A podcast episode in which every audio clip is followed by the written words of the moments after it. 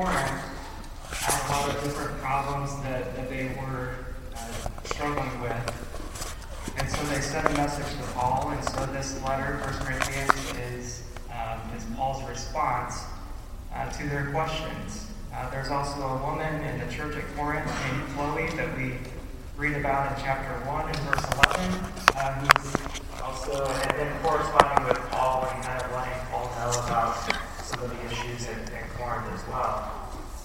When you get to chapter 12, you get to some questions surrounding gifts of the Holy Spirit. Uh, the Holy Spirit was handing out various miraculous um, gifts to, to aid the church, uh, such as speaking in different languages or being able to interpret other languages that others were speaking, or uh, being able to receive messages from God about uh, God's will for the church or even future events. Uh, but the way that the, the Christians there at Corinth were using their gifts was, was causing problems. Uh, certain spiritual gifts were elevated above others, uh, maybe because they were more flashy or impressive. And so you see some, some problems developing there in the church. So in chapter 12, Paul compared the church to a body. Just as the body has many different parts, different roles, uh, those different parts have different roles, different functions that they, that they play. And the church has many different people with various abilities. The Spirit um, in the church there handed out these different miraculous abilities to the individuals so that the church could, could work effectively and function as, as a whole.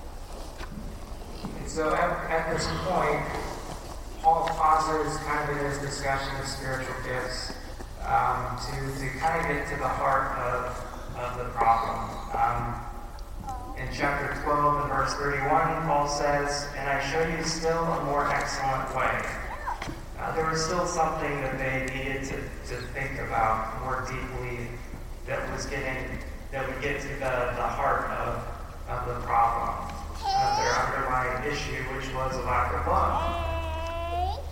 That was at the, the heart of the church's issues. Um, Paul was, was building up to this point in the letter. And before we look at the chapter, just think, uh, think about this question a little bit. Think about these questions. Uh, what gets in the way of love? Um, what gets in the way of people loving each other more effectively? What kind of heart issues you think are at play? So 1 Corinthians chapter 13 is the first three verses.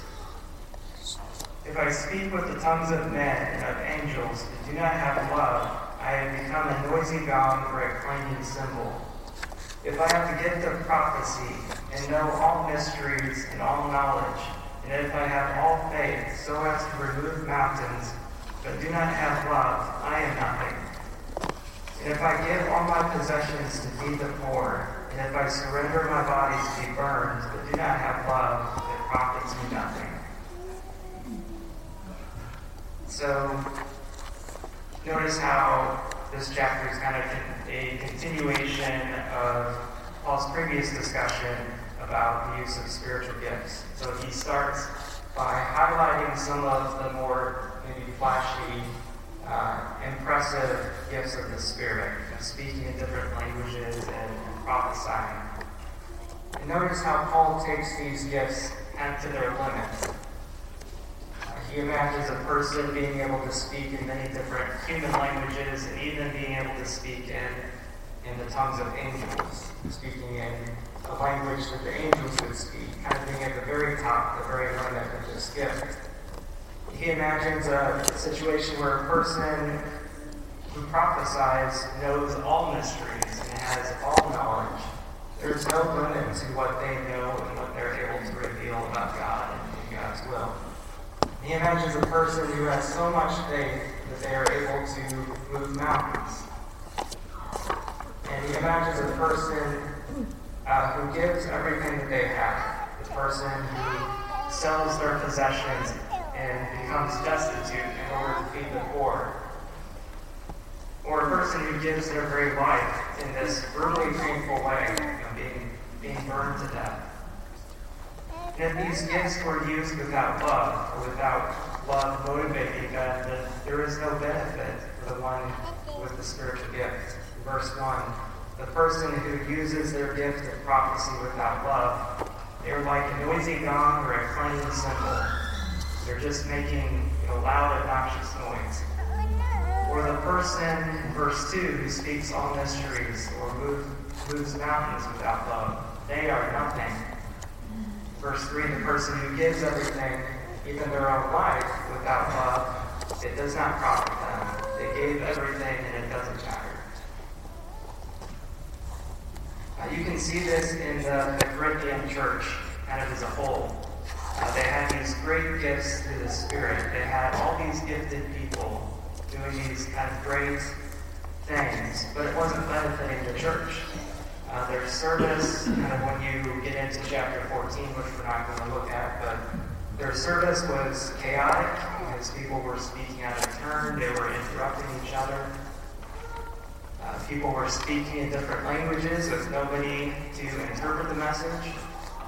Uh, people were using their gifts to elevate and to serve themselves rather than serving the church. And so the church was weak and, and divided. Uh, this makes me think of, of sports, um, where a team will make some trades and assemble, have this super team with some of you know the, the top players in the, in the league. Uh, sometimes this works and sometimes it, it doesn't work. Uh, recently in the NBA, this has happened a lot in the last few years. Uh, think about the Lakers back in 2018. You had the Lakers trading for LeBron James. LeBron James was one of the, the faces of the league. He was, he was kind of the top dog. Um, then they traded for Anthony Davis, who was a kind of a talented center. Uh, he was former first-round draft pick and one of the thought to be one of the top uh, players in his position. And then they got Russell Westbrook last year. Was this great scorer. Um, and so you had all these individual players who were wildly talented, but together uh, they weren't a cohesive group. And so last year, after they assembled kind of this super team, they ended the, the year with a losing record 33, 33 wins, 49 losses, uh, 11th place in the conference, and missing the playoffs. So just because you have talented players doesn't mean that you have a cohesive group that can work together. So the church at Corinth had all these gifts. They were kind of this super church. Um, but it, it, didn't matter because they couldn't get along, and the church uh, was weak and divided due to their lack of love for each other. So let's continue on in verses 4 through 7. It says, Love is patient, love is kind, it is not jealous. Love does not brag, it is not arrogant, does not act unbecomingly, it does not seek its own, is not provoked, does not take into account a wrong suffered, does not rejoice in unrighteousness, but rejoices with the truth, bears all things, believes all things, hopes all things, endures all things. And so Paul describes some characteristics of love while talking about some characteristics that have no part in love. And I don't think that this is an exhaustive list. I think Paul picks these attributes of love because uh, they are, because it relates to their specific situation there in, in Corinth.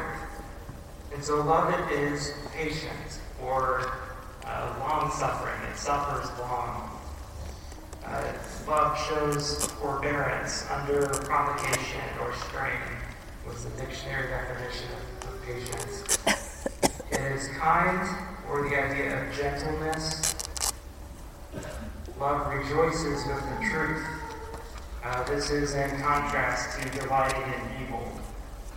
Uh, this might be the idea that when we look at other people, we delight in the things about them that are good, and we even seek to kind of emphasize those things that uh, those things that are good, and we don't take pleasure in the things in their character that, that are evil or that, that are, are off. Uh, we, tend to emphasize people's good qualities when we like them, and, we, and the people we don't like as much, we tend to see their, their bad qualities, their poor qualities. Uh, but that's not what love does. Love bears all things. Uh, love will bear whatever hurts or afflictions come as a result of the relationship. Uh, it also, uh, this bears all things, it also means to cover or conceal. Uh, this could be the idea of 1 Peter chapter 4, verse 8, that says, Love covers a multitude of sins. And we're willing to overlook slights or character flaws in other people when we love them. Uh, love believes all things. Uh, this isn't the idea of just believing everything that, that someone says. Uh, this it's the idea that you believe the best in someone uh, when there's no when there's no evidence to the contrary. It's kind of the idea of granting the benefit of the doubt to, to someone else. Uh, it hopes all things, uh, believing the best in someone even when there is evidence to the contrary and it endures all things, endures uh, through every difficult situation. And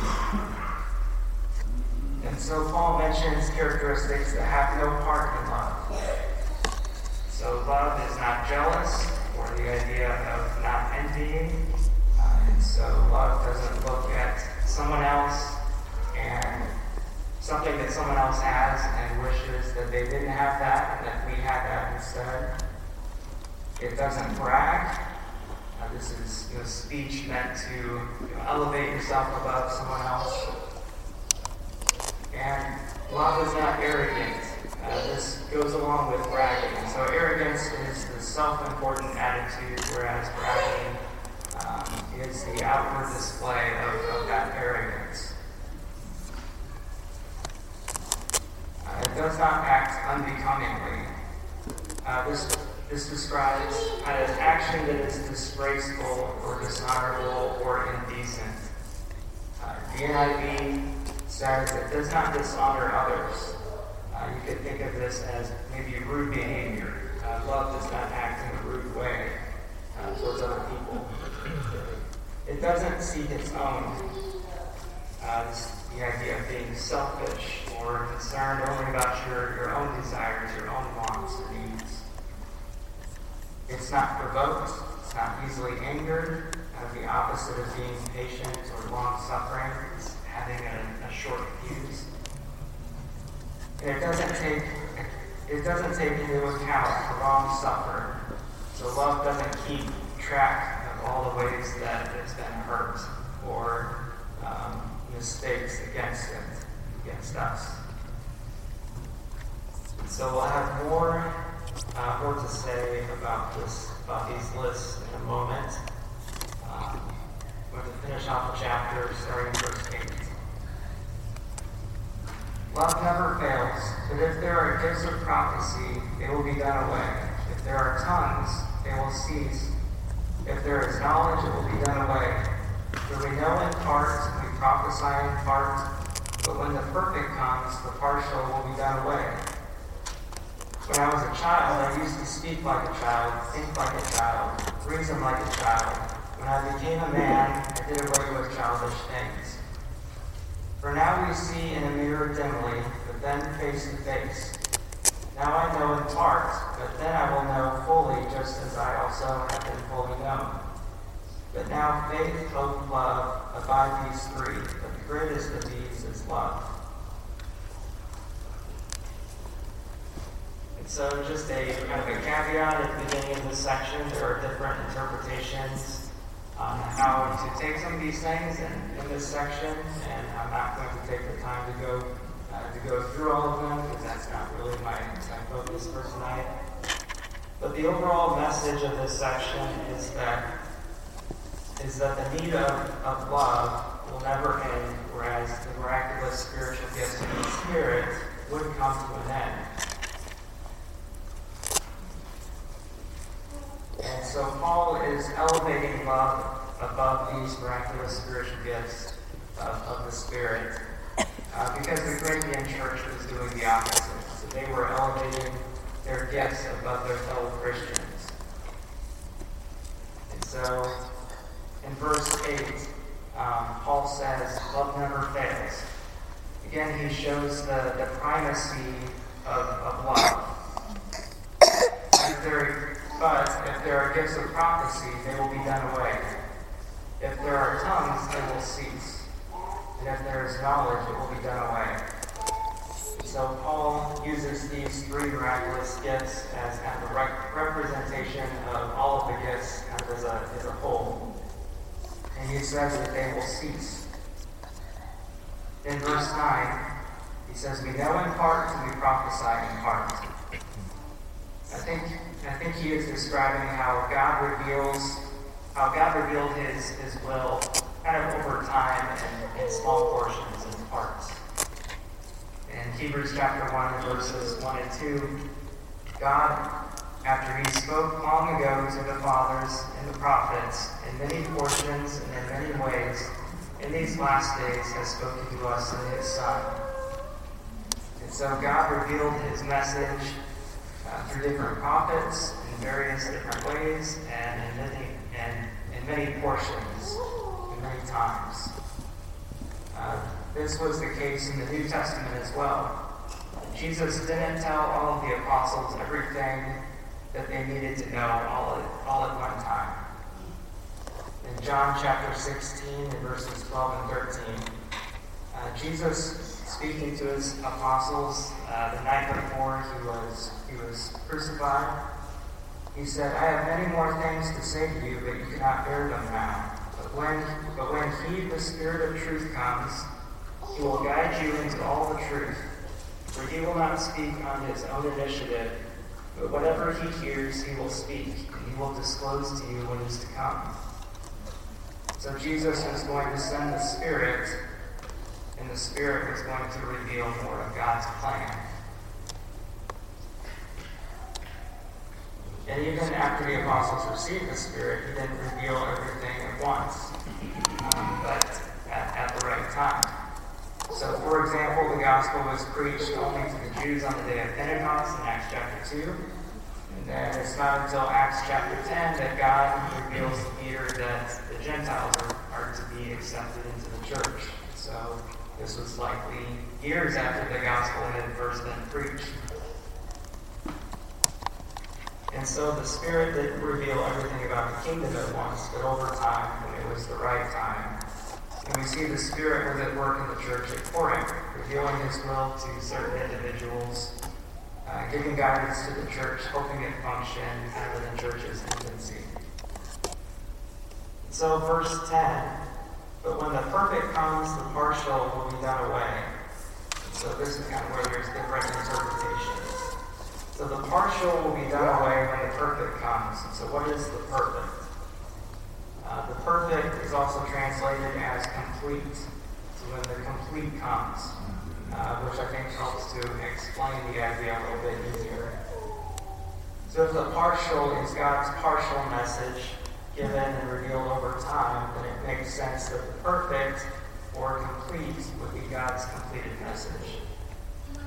So when God had revealed all he wanted to reveal, then the means by which he revealed his message, the miraculous gifts of the Spirit, uh, would cease. Uh, they would cease to be necessary, and so they would end. So in verses 11 and 12, Paul drives home his point with some illustrations. Uh, verse 11, the child acts and speaks like a child, uh, but when they grow up, they stop act, acting like a child. Uh, the miraculous gifts of the Spirit were needed for the infant church, but when the church grew out of its infancy, it would no longer need the miraculous gifts of the Spirit to function. Verse 12, there's the idea of this of an ancient mirror. Uh, ancient mirrors are not like the mirrors that we have today. They uh, would be more like looking at your reflection in a piece of shiny, polished metal. Um, so it, it, wouldn't be very clear. as opposed to speaking with someone, looking at someone face to face. And so, in the illustration, the ancient mirror that isn't clear is the time of the spiritual gifts where God was still revealing his message to the church. And then seeing someone clearly face to face would be God, um, God's completed message. You know, understanding, being able to see all of God's revealed message for the church. And so once all of the message God intended to give to mankind was, was revealed, and the church was established and no longer in its infancy, uh, there would no, no longer be a need for the miraculous gifts of the Spirit. They would cease. The church would have what it needed to function and thrive. Uh, verse 13 says, Without faith, hope, love, abide these three, but the greatest of these is love. Uh, we see faith, hope, and love a lot in the New Testament, especially in Paul's writings. And these are things that we desperately, uh, we desperately need and that's what we need to grow in. Um, Paul elevates love above faith and hope, although he doesn't really give the reasoning behind this. Um, maybe the reason is that the need for faith and hope will end uh, when Jesus returns. But the need for love will go on into eternity. And so what the, what the Corinthian church needed was faith, hope, and love, but what they needed the most was, was love. So what does it look like uh, when we don't have love? Um, when we look at this chapter in the context of, of the entire letter, we can see how Paul has been building up to this point. Uh, the Corinthian church was a church, as we said, with, with many problems uh, that Paul was trying to address in this letter. The lack of, of love was at of the center of, of their issues. And when Paul says that love isn't jealous, it doesn't brag, it's not arrogant, it's not rude, it's not selfish, and he's pointing out heart issues that he's already mentioned earlier in the book, in the, the letter to the Corinthians. So I'd like to take a little bit of time to, to look at some of these. In the first four chapters of, of the letter to the Corinthians, Paul is kind of dealing with, with some of their divisions. So in chapter 1, Paul spends some time talking about the wisdom of the world versus the wisdom from God. So God chose a plan and a message that the wise and the noble of this world reject. It seems foolishness to them. And God chose the weak and the humble by world standard to be a part of his kingdom.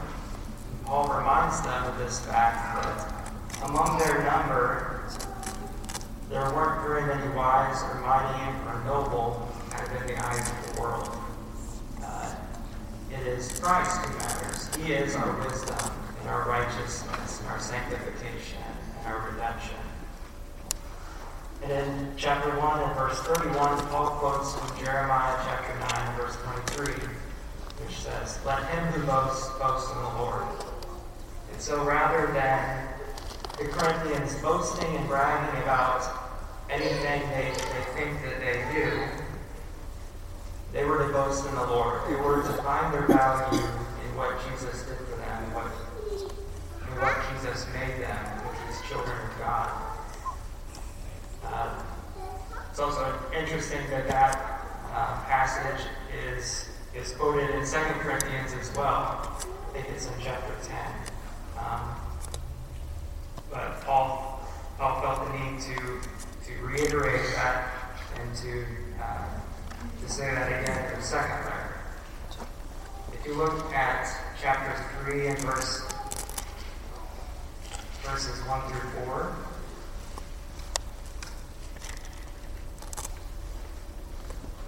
it says, And I, brethren, could not speak to you as to spiritual men, but as to men of flesh, as to infants in Christ.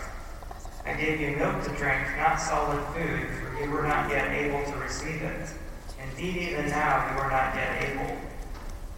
For you are still fleshly. For since there is jealousy and strife among you, are you not fleshly? And are you not walking like, like mere men? For when one says, I am of, I am of Paul, and another, I am of Apollos, are you not mere men? So Paul shows how jealousy had played a part in their divisions that he mentioned in the, in the first chapter. Uh, they were walking in a fleshly, worldly way rather than according to the, the Spirit. If you look at chapter 4 and verses 6 and 7, it says, Now, now these things, brethren, I have figuratively applied to myself and Apollos for your sakes, so that in us you may learn not to exceed what is written so that no so that no one of you will become arrogant in behalf of one against the other. For who regards you as superior? What do you have that you did not receive? And what did you receive? And if you did receive it, why do you boast as if you did not, as if you had not received it? Uh, Paul brings out the heart issue of, of arrogance, of feeling, of this feeling of superiority over someone else uh, that led them to, to boast and to brag about what their about their great wisdom. In chapter 5, verses 1 and 2, it is actually reported that there is immorality among you, an immorality of such a kind as, as does not exist even among the Gentiles. That someone has his father's wife. You have become arrogant and have not mourned instead, so that the one who had done this deed would be removed from your midst. So Paul brings out the fact that it was their arrogance that had caused them not to deal uh, with, with the sexual sin in, in the church there. In chapter 6, um, Paul brings out the fact that they were uh, suing each other. Um, so they were unwilling to let financial matters go in order to save, enable, in order to save their relationships.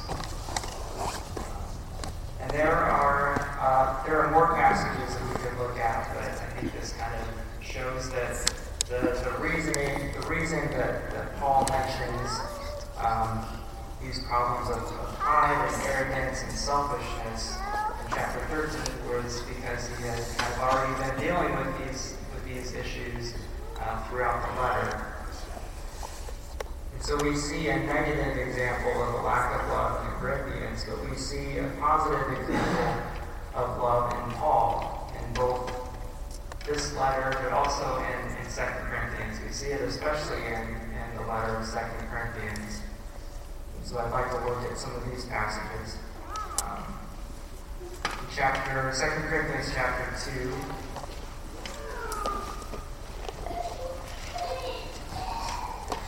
Verses 1 through 4.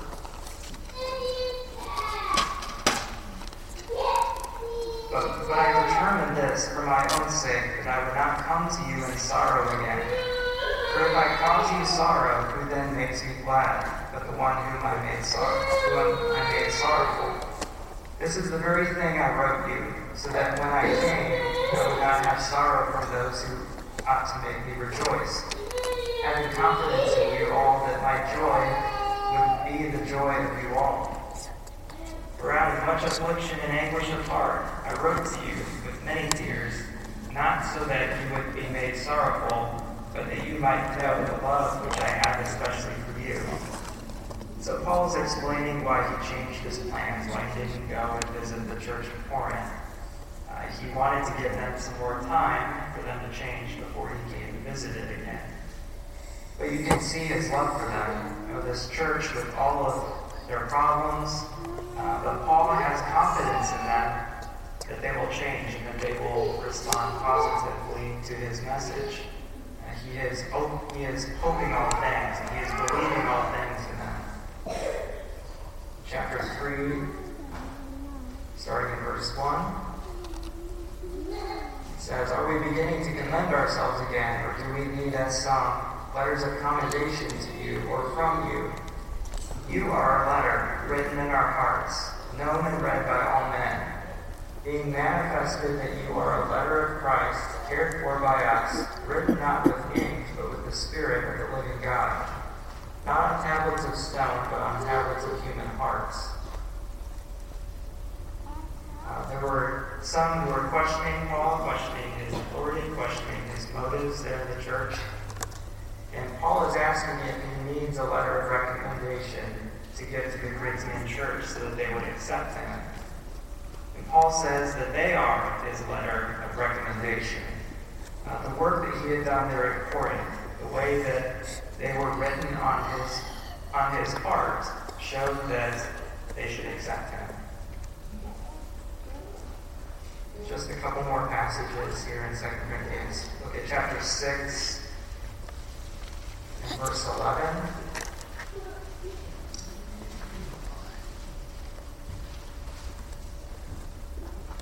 Our mouth has spoken freely to you, O Corinthians. Our heart is open wide. You are not restrained by us, but you are restrained in your own affections. Now, in a like exchange, they speak as to children, open wide to us also. So, even though they were rejecting Paul, some there the, the church in Corinth, Paul still opens up himself he pleads with them uh, to open their hearts to him. You know, he's willing to open himself up to further rejection if by some chance they will turn back to God. And then chapter 7 and verse 1. Therefore, having these promises, beloved, let us cleanse ourselves from all defilement of flesh and spirit, perfecting holiness in the fear of God. Make room for us in your hearts. We wronged no one, we corrupted no one, took advantage of no one. I did not speak to condemn you, for I have set before that you are in our hearts, to die together and to live together. Great is my confidence in you, great is my boasting on your behalf. I am filled with comfort, I am overflowing with joy in all of our affliction. So again, Paul is patient with the Corinthians. Paul has not given up on them. He believes in them. He's hoping that they will change. He's rejoicing. He's rejoicing in the truth. He's willing to open up his heart and to, and to risk being rejected in order to help the Corinthians to, to see God and to, to turn back to, uh, to turn back to God. And so again, there are other passages that we could look at, but I think that Paul uh, was a good example of, of love the characteristics of love that he mentions in chapter 13 of 1 Corinthians. He is showing these in the way that he is reaching out to the Corinthian church. And so, some, some kind of closing remarks. Um, just some things that I have been thinking about uh, as I studied through um, 1 Corinthians chapter 13. These are easy concepts and they're hard concepts. I think they're easily understood. Um, we know what kindness is, we know what gentleness is, we know what patience is. You know, we teach these concepts you know, to our young kids and they're able to understand them. You know, the difficulty is in you know, practicing kindness and patience and to think of others' needs um, instead of just being selfish and self-centered. And so the more I you know, studied this passage and thought about these concepts, you know, the, the more I could see in myself that I needed to, to work on, on some of these things, to be more patient with my family, especially when I get home from work and I'm tired and, and cranky. Um, to think about other people's needs instead of just my own, and to not hold my opinions uh, so strongly, um, especially at work when I have people that are of different opinions, especially. Um, and to, to be willing to, uh, to let hurts go. Um, and I, I was working on this lesson yesterday morning, and we we were coming to the to the building to drop off the kids for the kids study, and so driving driving to the building and stuck behind some slow drivers. Um, and so it's like, so I get to work on some of the things I've been reading about. Get to work on some patience. And so as we're as we're driving, it, it, it just snowed. Um, and I was thinking, well, they're just being overly cautious. They don't need to be driving, I don't know, 15 miles per hour, whatever, however slow they were going. They don't need to be backing up traffic, but I'm being patient. Um, and so we got to the roundabout, and they kept going straight, and we turned south. Um, and could see that um, that they had a flat tire, and so that's why they were going so slow. They were driving on a flat tire. So I felt that I should get partial credit because I didn't honk, fly around and flash my lights. There's still, you know, those thoughts, the, the heart, um, working on the heart and, and having the right attitude uh, internally. Um, this passage, it, it also you know, shows how um, detrimental um, pride is uh, to love. Um, godly love is, is other-centered. It is thinking of others and looking out for the needs of other people. Um, it is yielding to others for their benefit. You know, it's being willing to suffer for the sake of others.